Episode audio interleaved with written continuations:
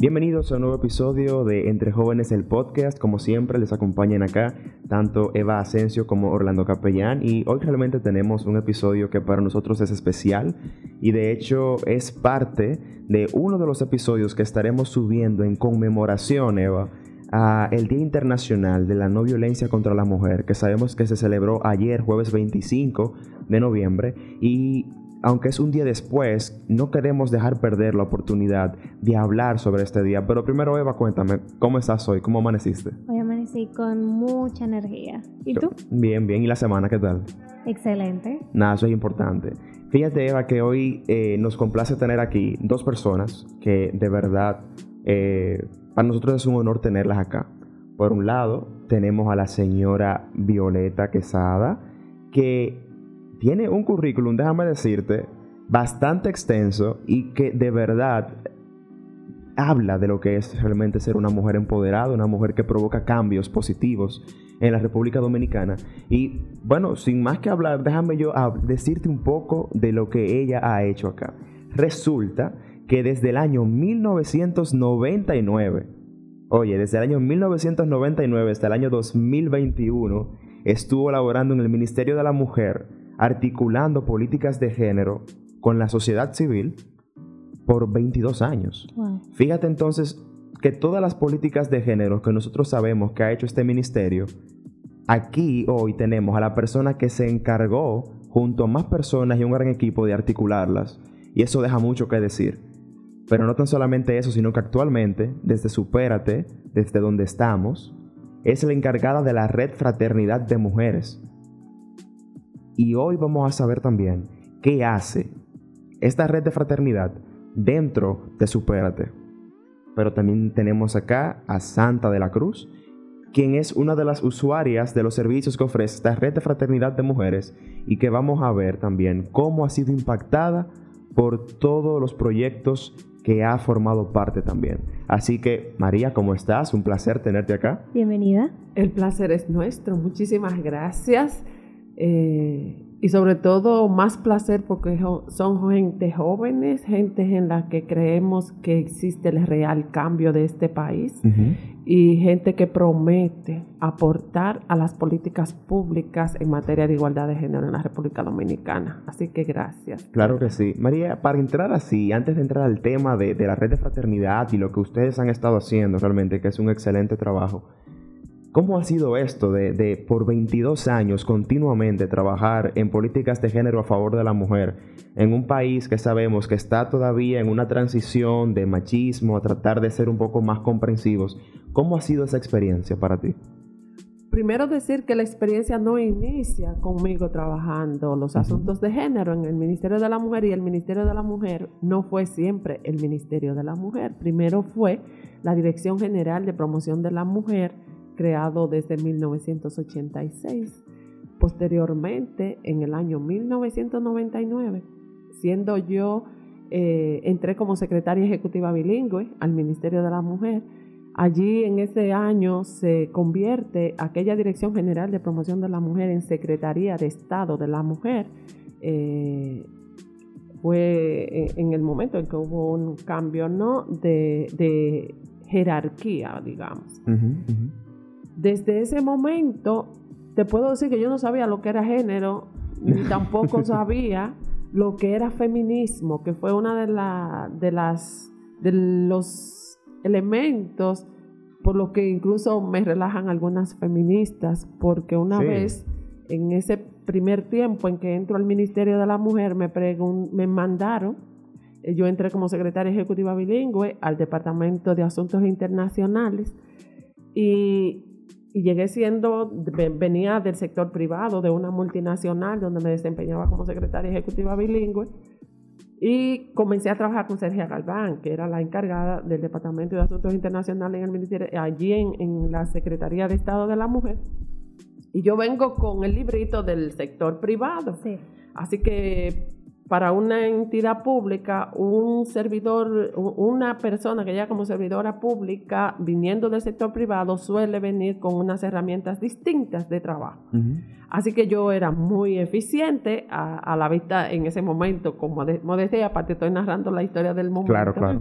conservo todavía un regalo que me dio Sergia por, por mi desempeño eficiente.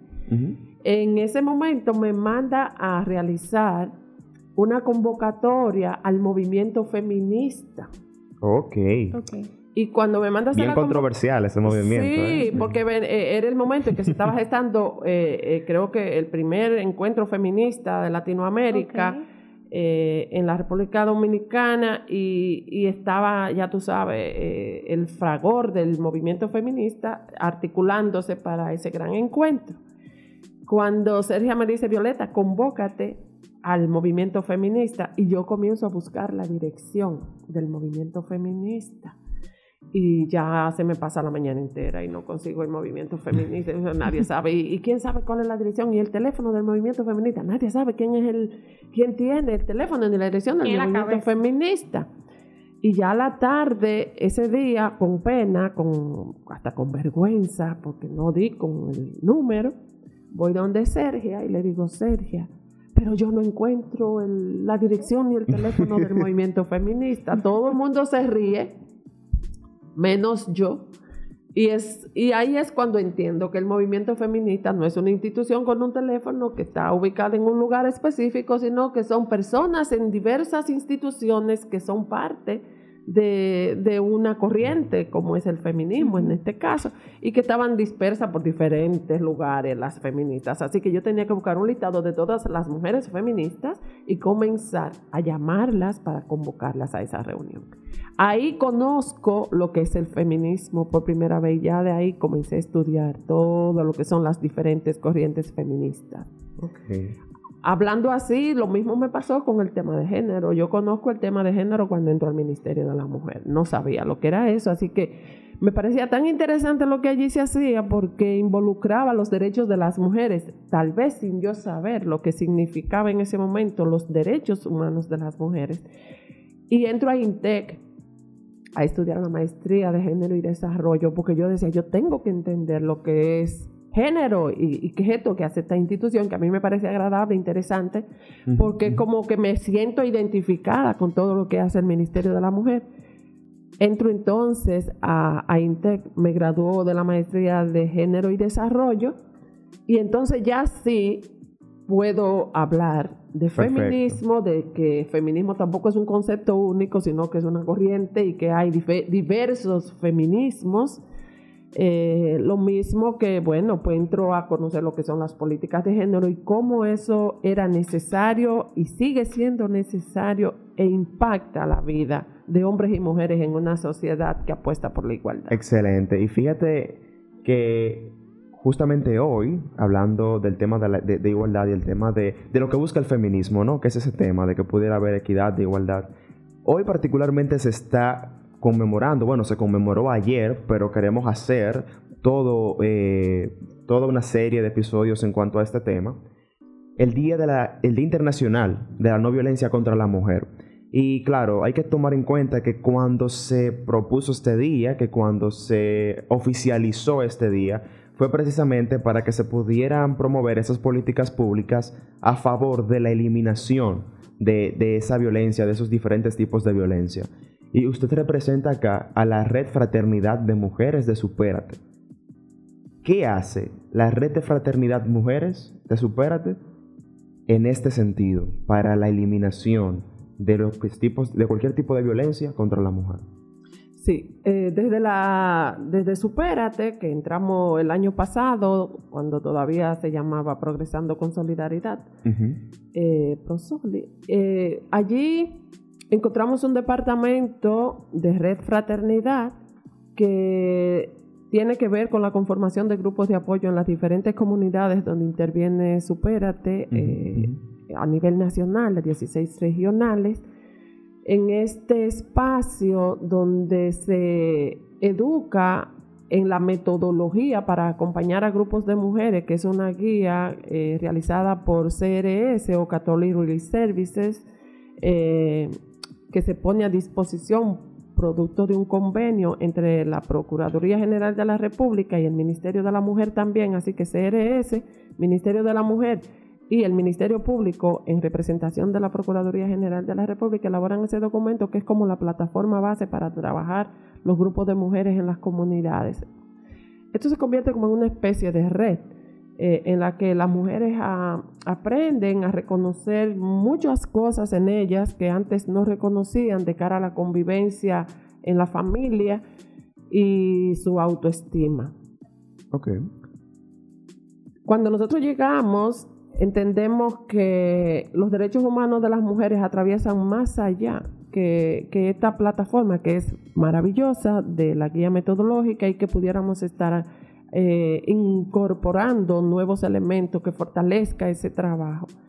De modo que entonces, con nuestra experiencia, vimos la necesidad de incorporar la sensibilización en género, que no era parte de la guía en ese momento, para que hombres y mujeres conozcan sus derechos eh, y lo que significa un trabajo desde un enfoque de derechos humanos. Eh, también incorporamos ya de manera más práctica lo que es el trabajo de sensibilización contra la violencia hacia las mujeres, las niñas y las adolescentes, desde lo que son también las políticas públicas que existen en el país para contrarrestar esa problemática, ya sea a nivel legislativo como a nivel de las entidades públicas para dar respuesta. Y entendimos la necesidad de trabajar el problema de la violencia como una situación, eh, como, como de manera integral. Es decir, que como ya se ha dicho en otras ocasiones, la violencia es un asunto de orden público, que todas y todos debemos ser partícipes de dar respuesta, de prevenir esa violencia y que hay mandatos, incluso hay un decreto que manda, el decreto, el decreto 174-01, que establece que cada entidad del Estado incorpore las políticas de género y hay una resolución del MAP, del Ministerio de Administración Pública, que establece las estructuras para la igualdad de género dentro de cada entidad pública, de lo que Superate hoy cuenta con una dirección de género. Bueno, hago esta, este, este preámbulo porque la violencia es una manifestación de las desigualdades de género. Así que una vez instaladas las unidades o las direcciones de género y desarrollo dentro de las entidades, tenemos entonces el caldo de cultivo perfecto para trabajar lo que es la violencia hacia las mujeres. Perfecto. Entonces, eh, para participar y ser beneficiario de, de, estas iniciativas que se tienen desde la red de fraternidad de mujeres, ¿cómo me contacto con ustedes?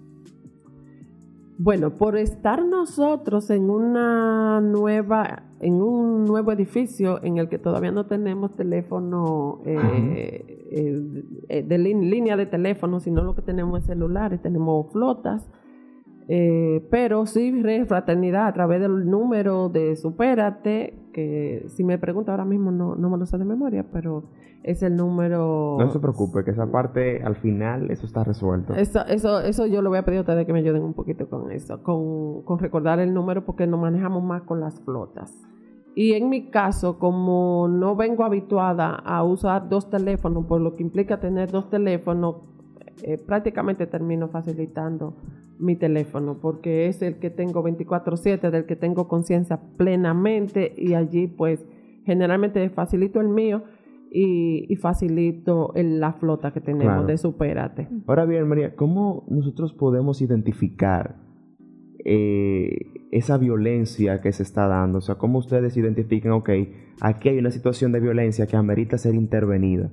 Claro, hay diferentes tipos de violencia. Sería bueno que ustedes nos digan cómo ustedes priorizan una por encima de la otra o quizás dicen, ok, esta, esta violencia sí hay que intervenirla ahora, este tipo de violencia mm, realmente se puede resolver de otra forma. ¿Cuándo es necesario como que esa intervención se haga? Bueno, la violencia hay que intervenirla siempre, pero hay mm, expresiones de la violencia que deben atenderse más rápido una que la otra. En el caso, por ejemplo, de Supérate, cuando estamos trabajando en los grupos de apoyo o cuando estamos dando una sensibilización en violencia eh, de género, nos pasa que casi siempre tú ves una o dos mujeres que se comportan diferente mientras se tocan los temas. En algunos casos, mujeres que se nos acercan posterior a las intervenciones llorando y diciendo que todo lo que dijimos ellas se sienten identificadas porque lo han estado viviendo. Eh, es, es, algo bien interesante porque es como que a las mujeres les falta espacios para expresar la violencia que viven y que le ayuden a entender que realmente están viviendo violencia, porque muchas la viven y no lo saben. Entonces, cuando comenzamos a decir qué es la violencia, cómo se manifiesta la violencia y cómo puede identificarse la violencia contra las mujeres, las mujeres entonces se identifican con eso y, comienzan a verse ellas, analizarse y reconocerse eh, víctimas de violencia. En algunos casos, eh, los casos de alto riesgo nos llegan generalmente por referencia.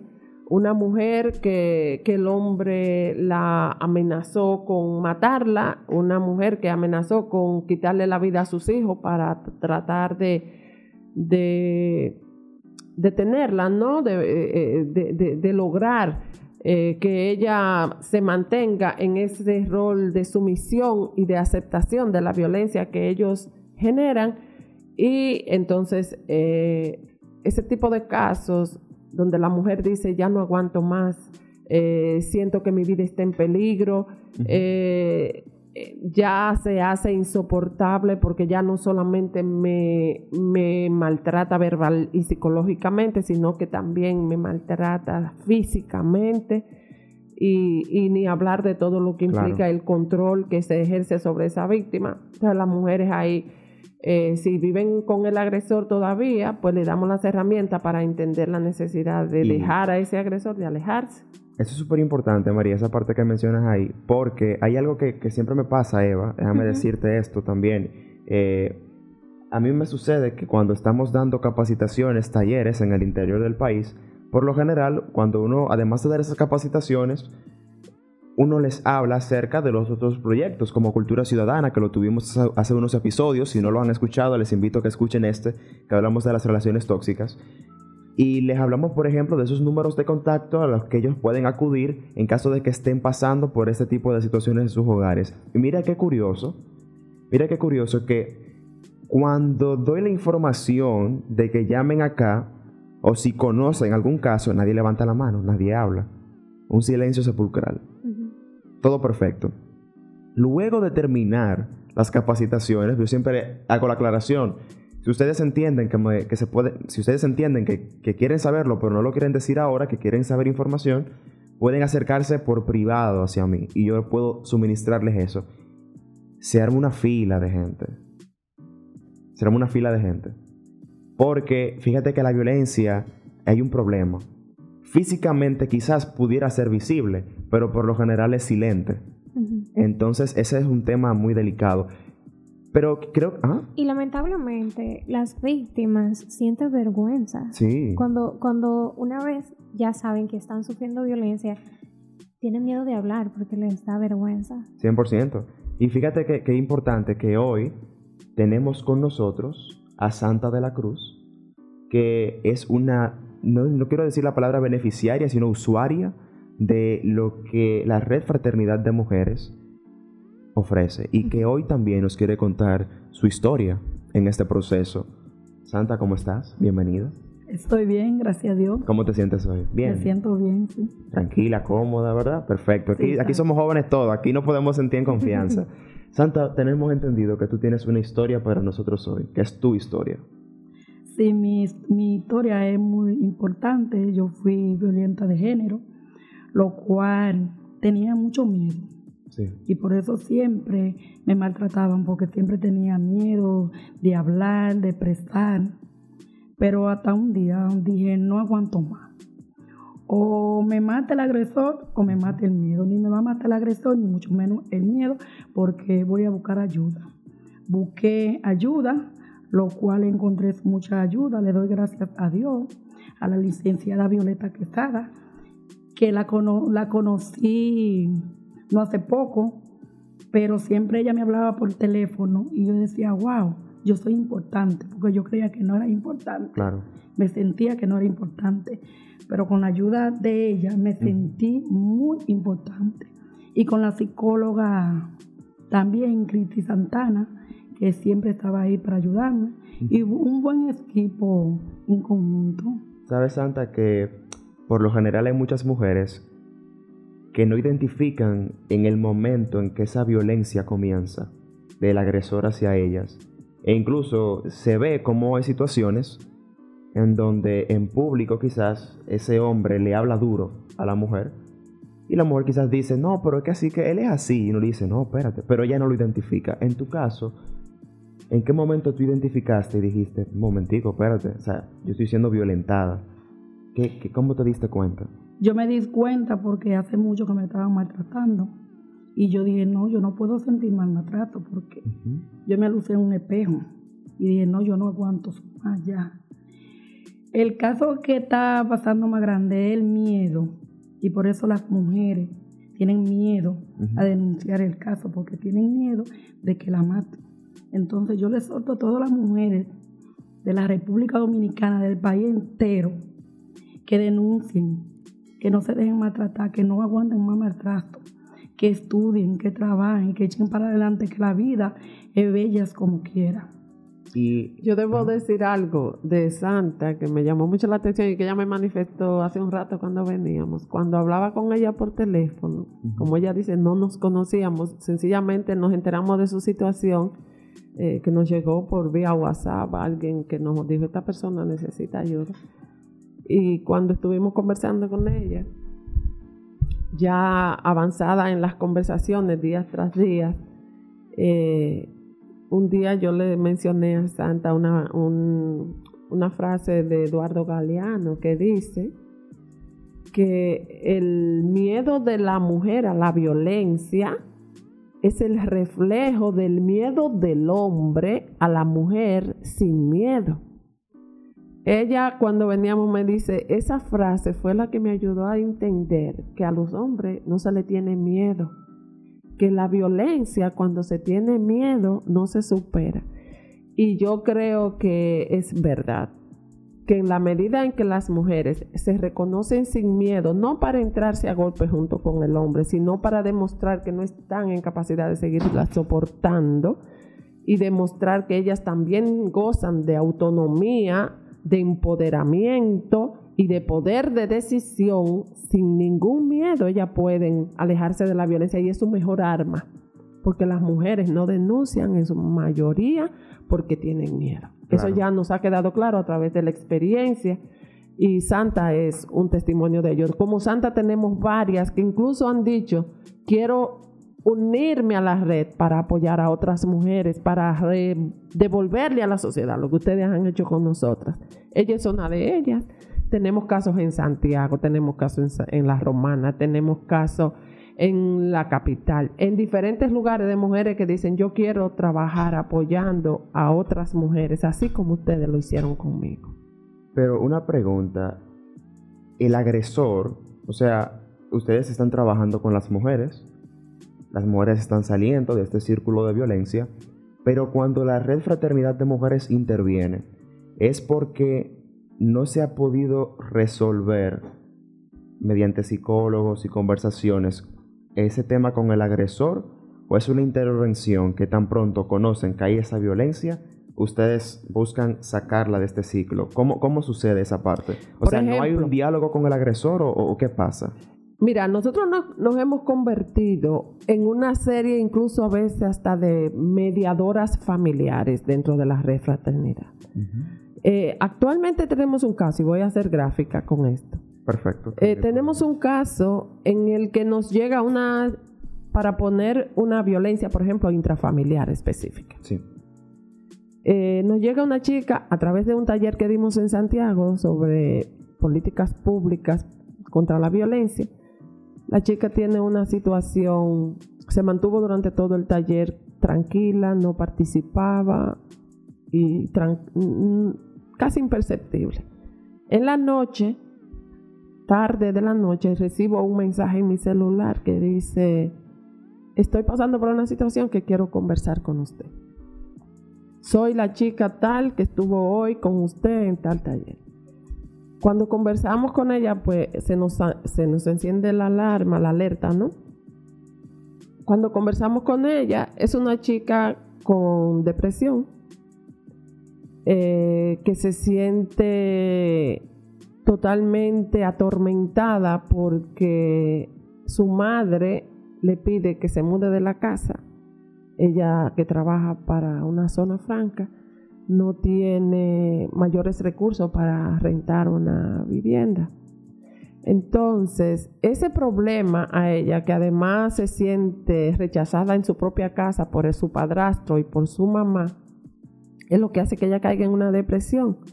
Y ella me dice, si no hablo con usted hoy, eh, yo no sé qué habría sido de mí. Y yo vi en esa chica, la chica que posiblemente al otro día pudo haber amanecido muerta si no encuentra con quién hablar esa noche.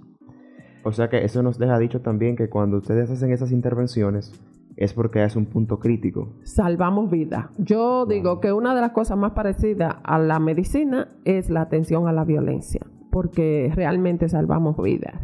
Y esta chica hemos tenido que conversar con, sin que ella sepa con su madre para que ella entienda su indiferencia, lo que es capaz de lograr en su propia hija, eh, darle algunos, algunas recomendaciones de cómo manejar la situación con su hija a través de las intervenciones en las que hemos estado haciendo con esa persona, que hemos estado dándole terapia psicológica, hemos encontrado muchos elementos de donde ella se siente no querida, rechazada, eh, no aceptada y hoy día esa situación ha ido cambiando tanto que hemos tenido que conversar con su padre, que ya no vive con ella, y también con la madrastra.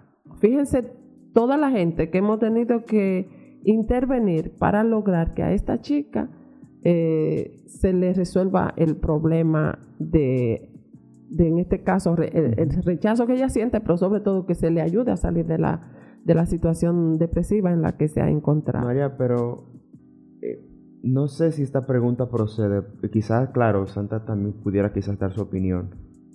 ¿Cómo es esa reinserción ya luego, otra vez a la vida social? O sea, al quizás eh, ese, ese, reinsertamiento, ah, ok, creo que ya me siento hábil para conocer a, a, otra persona. O sea, ¿cómo, ¿cómo ha sido ese proceso según lo que usted quizás ha escuchado? Santa, quizás también puedas dar tu opinión de cómo es para una mujer que ha pasado por este proceso el reinsertarse nuevamente a, la vida social, al conocer, a atreverse a conocer. Eso es interesante, me gustaría que Santa hable de eso ahora, pero antes que Santa entre, para que explique cómo ella logró reinsertarse nuevamente a la vida productiva, a, retomar la rienda de su vida, voy a, tomarme un, un pequeñito espacio para responder a la pregunta anterior donde me decía eh, cómo ustedes logran darse cuenta de tales cosas y cómo las mujeres, eh, ustedes las intervienen y, ese impacto que tiene en ellas posterior. Eh, además, hablé de violencia intrafamiliar, si se fijan. Hablé de una chica de 20 años en una familia que se siente no aceptada por su madre y su padrastro. Esa es violencia intrafamiliar. Ahora, la violencia de género, que es la que se ejerce contra las mujeres por el hecho de ser mujer, eh, hemos tenido varios casos, dentro de lo que cae la pregunta que me hacías, que parecieran difíciles, ¿por qué no, no se le daba curso en la justicia? ¿Por qué la persona no tenía respuesta? Eh, y se trata de, de incluso eh, coroneles que tenían eh, opresa de la violencia a sus víctimas, y aquí hablamos de víctimas, mujeres migrantes, eh, mujeres empoderadas eh, porque tienen trabajo, que trabajan, eh, son madres, producen sus propios recursos. Y esos casos tenemos de esas mujeres como ellas que, que encontraban que no tenían la posibilidad de denunciar por tratarse de una persona con poder a que le violentaba y que ella sentía que nadie la iba a escuchar.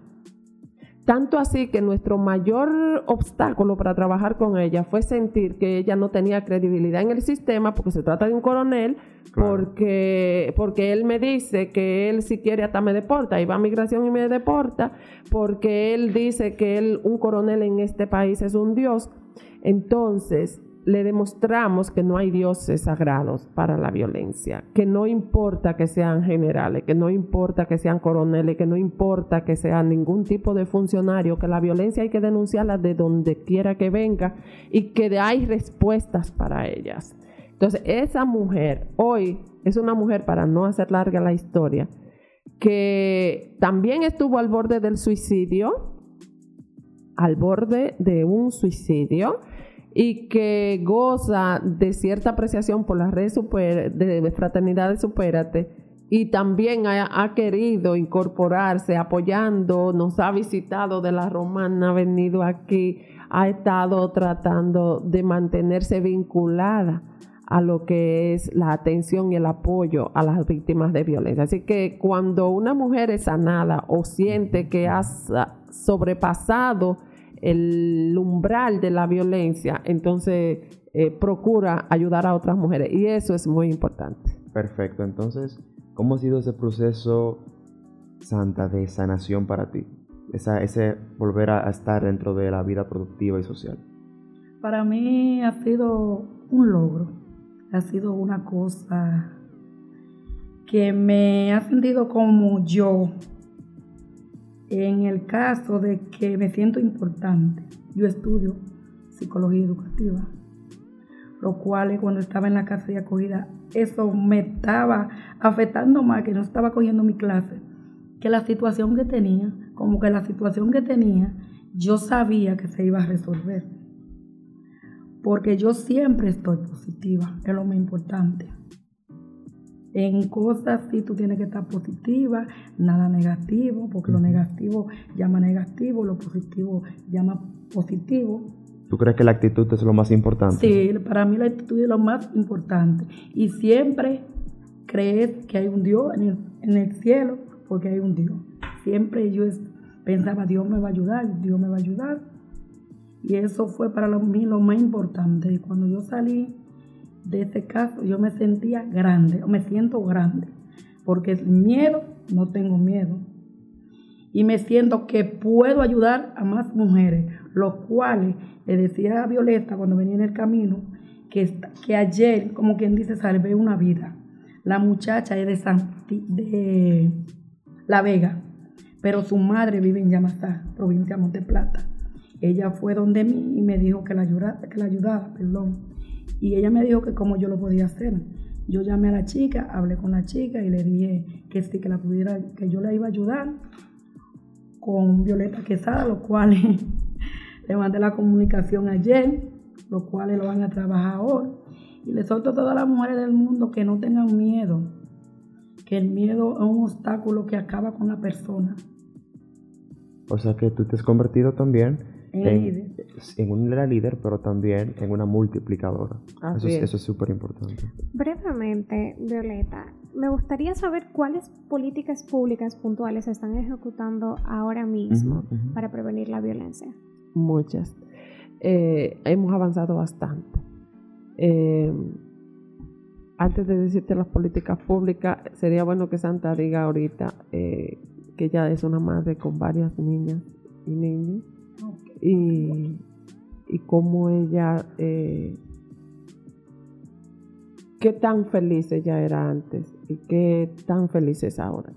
Era otra persona en su forma de expresión y, y ella tiene una niña con una condición diferente Así que para ella eh, era importante eso. Y otra cosa que, pasaba con ella es el hecho de que estando en casa de acogida y que le pasa a la mayoría de las mujeres en un sistema que todavía requiere, eh, en un sistema de protección, mayores garantías para las mujeres y para ya sea intervenir al agresor a través de terapia o a través de, lamentablemente, de una persecución o de una reclusión eh, en el caso de ella, eh, tener esa relación eh, violenta hizo que ella pues se viera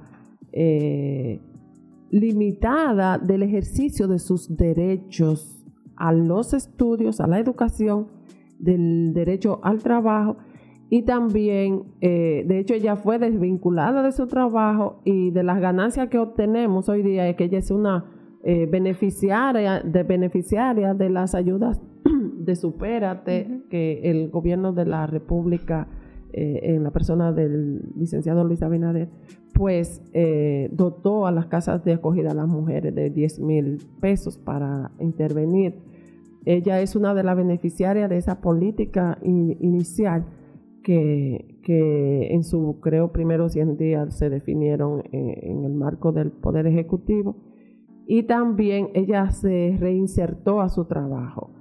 Eh, las afectaciones que tienen las mujeres posterior a sufrir violencia eh, es como que en principio terminan siendo las mujeres las que son coartadas del espacio público para ser recluida, es una especie también de prisión. Estar en casa de acogida es como tener a una mujer, aunque tiene allí una, unos soportes, unas ayudas y una atención, pero esa mujer es la que debe dejar para salvar su vida, toda su vida eh, familiar, eh, laboral y, y de relaciones amistosas. Así que no es fácil para ninguna mujer tener que ser sacada de su ámbito habitual porque alguien se siente con derecho a lastimarte. Entonces, es importante, hago esa aclaración, eh, para que entendamos que por eso es necesario que cada vez más las familias, la sociedad, el entorno apoye a las mujeres que sufren violencia, porque en la medida incluso que una mujer es apoyada por su familia o alguien se hace responsable, la mujer no tendría que ir a casa de acogida, porque uno de los requisitos para ir a casa de acogida es si tiene un pariente que dé seguridad a ti y a tu familia o, un amigo, una amiga que se hace responsable de ti para que tú de alguna manera con cierta protección pues puedas ejercer tu vida de manera normal. Entonces, hago esa aclaración. Con relación a las políticas públicas, y que dentro de esas políticas públicas está, ya te mencioné, la política pública que tiene que ver con apoyar a las mujeres con un bono de 10 mil pesos a, las que están en casa de acogida y que gozan de ser mujeres en situaciones de pobreza o que gozan, no, que mal gozan de una vida de pobreza o que atraviesan esa vida de pobreza. Eh, en el país, primero que tenemos desde el año 1997 la ley 2497 que modifica el Código Penal y la ley es la máxima expresión de las políticas públicas. Entonces, eh, tenemos en la constitución del 2010 la más avanzada en materia de igualdad de género y de violencia, donde el Estado en el artículo 42 de la constitución está obligado a garantizar la integridad física de las personas. En el artículo 309-1 del Código Penal, así mismo como en la en la, en la ley 2497 establece la definición de la violencia y cómo se manifiesta este tipo de violencia, más las sanciones que conlleva la violencia hacia las mujeres. Los feminicidios tienen una pena de 30 años y en el nuevo proyecto de 40 años, en el nuevo proyecto de Código Penal. Entonces, tenemos una ley de estrategia nacional de desarrollo que en su eje número 2 establece prerrogativas básicas contra la violencia y, y contra las desigualdades de género en la República Dominicana. Tenemos una ley del Distrito Nacional y de los municipios, la 176-07, que establece también unos nueve articulados para la igualdad de género y puntualmente establece dentro de sus competencias la obligación de los ayuntamientos, de las alcaldías, para trabajar la prevención de la violencia de género y contra las mujeres. Lo mismo que tenemos en materia legislativa la ley de casas de acogida, que es donde las mujeres en potencial eh, riesgo de perder sus vidas a manos de sus agresores, pues son recluidas y ya en este momento con ayudas económicas para aquellas que tienen niveles de pobreza importantes. Eh, también alineado a lo que es la Estrategia Nacional de Desarrollo, el objetivo número 5 de desarrollo sostenible, que tiene que ver con todo el tema de la igualdad de género. Y como dije ahorita, la violencia es una manifestación de las desigualdades de género. Así que entre el tema de la discriminación y un plan que fue lanzado por la gestión actual de gobierno, el plan para una vida libre de violencia, el plan nacional eh, para una vida libre de violencia que se está eh, en este momento eh, con el Ministerio de la Mujer como ente que encabeza esa política. Y el Ministerio de la Mujer, por, eh, por, por, por, default, como dicen, es el máximo organismo rector para, la, para las políticas de igualdad de género a nivel nacional, desde donde se promueve que las instituciones como Supérate trabajemos en lo que es la prevención y la atención eh, a la violencia contra la mujer. Estuviste hablando sobre las terapias y el acompañamiento psicológico que se les da a estas mujeres. Me gustaría saber si este acompañamiento psicológico, en caso de que esta mujer sea madre, también se les da a los niños. El tema de la niñez es un tema que tiene un ente rector, que es CONANE. Eh, hemos tenido casos con niñas y niños. En este momento tenemos dos niños en CONANE que le, le fueron eh, intervenido a una madre joven también de 20 años víctima de violencia de género, eh, donde ella, además atravesando por una situación de pobreza extrema, vivía en unas condiciones deplorables, sus niños no tenían con qué comer y ella además atravesada por una situación de salud mental producto de todo el maltrato y la violencia que ha vivido, una persona que fue violentada desde que era niña y que a través de los años sufrió maltrato también por su pareja. Estos niños a través de la línea vida hicimos contactos y los llevamos a Conani. Entonces ahí están en un hogar de Conani actualmente y a la chica le estuvimos dando nosotros apoyo eh, psicológico. En este caso, esta chica hoy día logramos a través de un centro de atención psicológica que existe en la comunidad donde ella vive, en Santo Domingo Este, eh, se le está dando terapia allí. Le conseguimos una red de personas que la apoyan, dentro de ella una pastora de iglesia que se ha convertido en la persona más cercana a ella, en la que ella puede apoyarse para cualquier situación. Eso es muy importante, crear redes de apoyo en el entorno de la víctima para darle seguridad y para darle cierta confianza de que no está sola y de que es posible salir del ciclo de la violencia esta chica también le gestionamos incorporarse a estudiar una carrera técnico profesional con el Infotep y actualmente ya está estudiando lo que ella quería estudiar dentro del Infotep. Así que es como, como vamos haciendo pequeños, pequeños aportes desde la red fraternidad. De verdad que a mí me alegra mucho escuchar eso y realmente escuchándola eh, yo he aprendido algo también Usted sabe que ese término de, feminista, feminismo, también es muy criticado y escuchándolo a usted eh, puedo realmente ver y saber lo que es realmente una persona feminista. Ahora, lamentablemente hay que decir que se nos ha agotado el tiempo, pero es importante aclarar eh, a todos los que nos escuchen acá que esto que están escuchando hoy y lo que van a seguir viendo durante el mes de noviembre, parte de diciembre, es lo que se le ha llamado ruta de superación de la violencia de género que es un proyecto, digamos, es una serie de eventos que se van a dar para que podamos dar a conocer todas las políticas públicas y todo lo que se está haciendo en pro de superar esa violencia de género existente. Así que a esas mujeres que nos han escuchado eh, esta mañana, tarde, noche, en el momento que estén escuchando este episodio, sean valientes, denuncien, están los números de contacto para que ustedes eh, puedan saber dónde pueden tener esa ayuda, esa mano solidaria que se extiende eh, desde el Estado en este caso. Voy a decir el, número y, luego ahí vamos entonces a terminar. Ustedes van a llamar al 809 534 2105. Ese es el número de Supérate. Y ahí pueden indicarles que ustedes quieren ponerse en contacto con la Red Fraternidad de Mujeres en donde se les va a dar toda la atención que ya ustedes han escuchado en este momento. Pero también pueden llamar al asterisco 212, que es la línea de emergencia en caso de violencia, y a la línea vida que se encuentra en Google, siempre le digo a la gente, 809-689-1202. Excelente, línea vida. La línea vida y también el 911. En caso de una violencia en, en, desarrollo, puede denunciarse y todas las personas somos responsables de hacer esa denuncia sin comprometer nuestra identidad. Así es. Y debemos hacer la aclaración. Estamos llamando para denunciar una violencia que se está dando en la casa o la dirección tal y pido el favor de que se me preserve mi identidad.